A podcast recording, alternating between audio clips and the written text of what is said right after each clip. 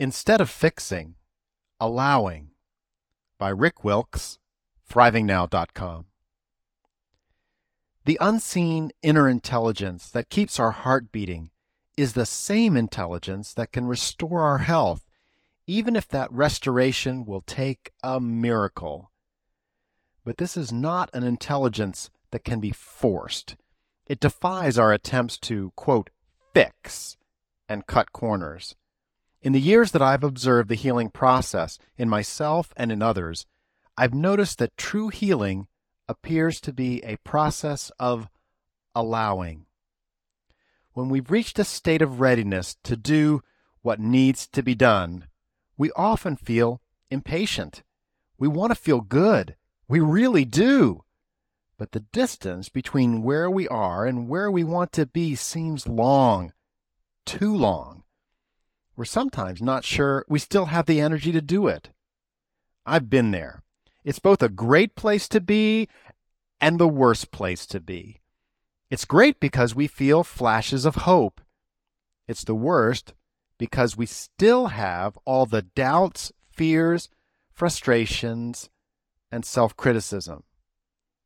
And we don't want to fail again.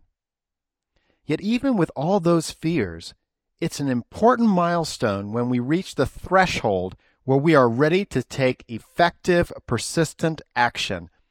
And one of those actions is to learn the art of allowing. If you listen to your body, you can learn to notice how really, truly good it can feel, even while you still carry the quote label of your disease. For example, after a session of EFT, you might feel peace for three whole minutes. Now, if you've not felt inner peace for many years, three minutes of peace is a big deal. It should be celebrated, poems written about it. Family and friends should throw you a party. Allow yourself to enjoy feeling good.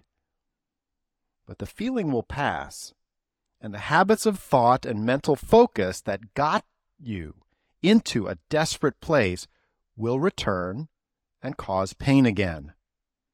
That's okay. You are learning. You are building emotional resilience. And if you can allow yourself the time to learn the skills of emotional self management and let go of your need for immediate total relief, you will find that the road back to optimal health can be one of the most memorable and inspirational times of your life. But how do you manage the down times? The healing process is not linear, straight to heaven.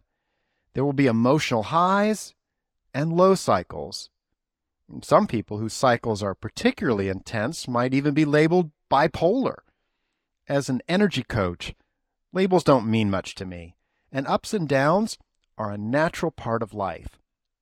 I work to focus your attention on using EFT on emotions that feel bad and help you use positive choices and appreciation to focus on allowing you to feel good. You deserve to feel good. I encourage clients to allow the healing process to unfold according to the pace of their own inner intelligence. I get a lot of resistance to this idea, with good reason. By the time most folks find EFT or consider using an emotional freedom coach, they have been struggling for a long time. I hear a lot of people say things like, I'm at the end of my rope. I say, well, stop trying to climb the rope. If climbing the rope to the top of the mountain has been too hard, try something easier, like EFT, meditation, prayer, and walking for pleasure. Let go and relax into well being. Allow well being to flow into you and through you once again. No, I can't wait that long. I demand to know the shortcut. If that is your feeling, consider this story I wrote years ago during a time when I started feeling impatient with myself.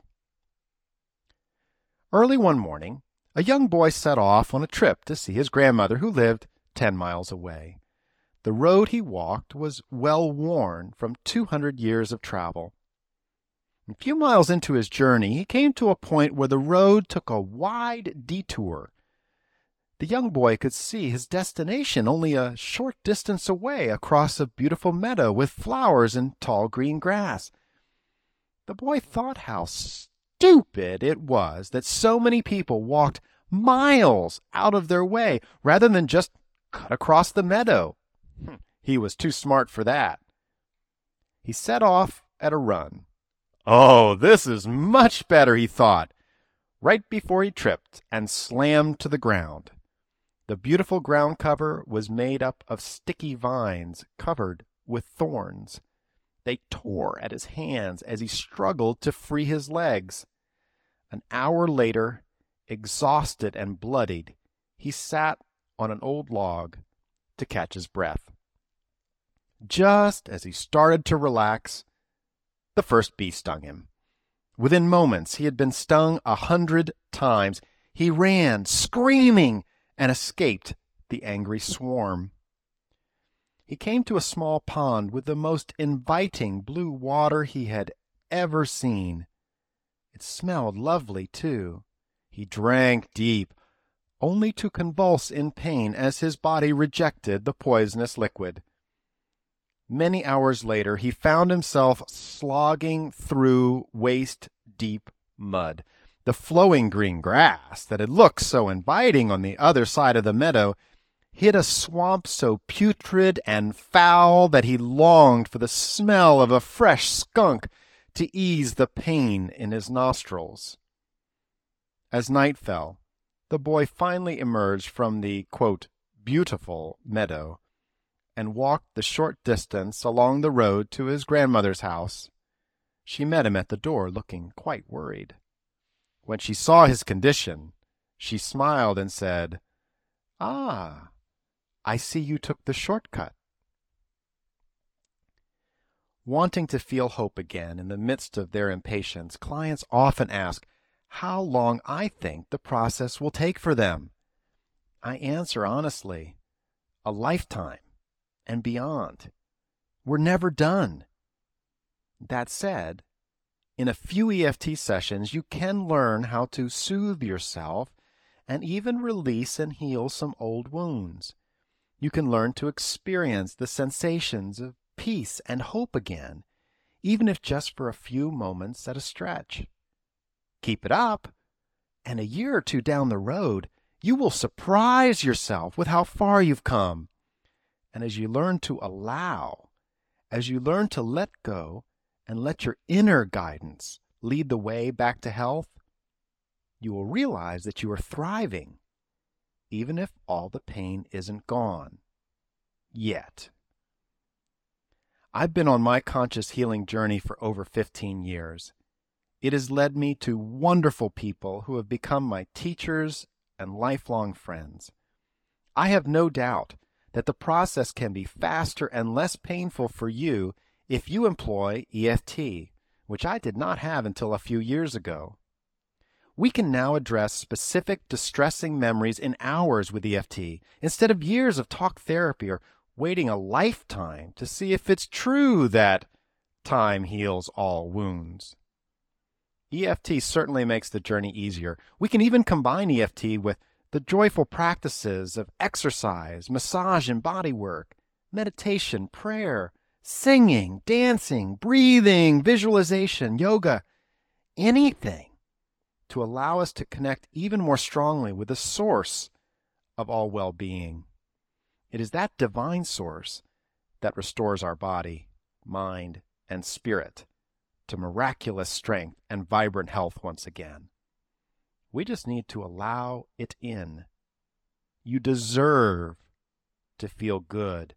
You deserve to feel God. And you will.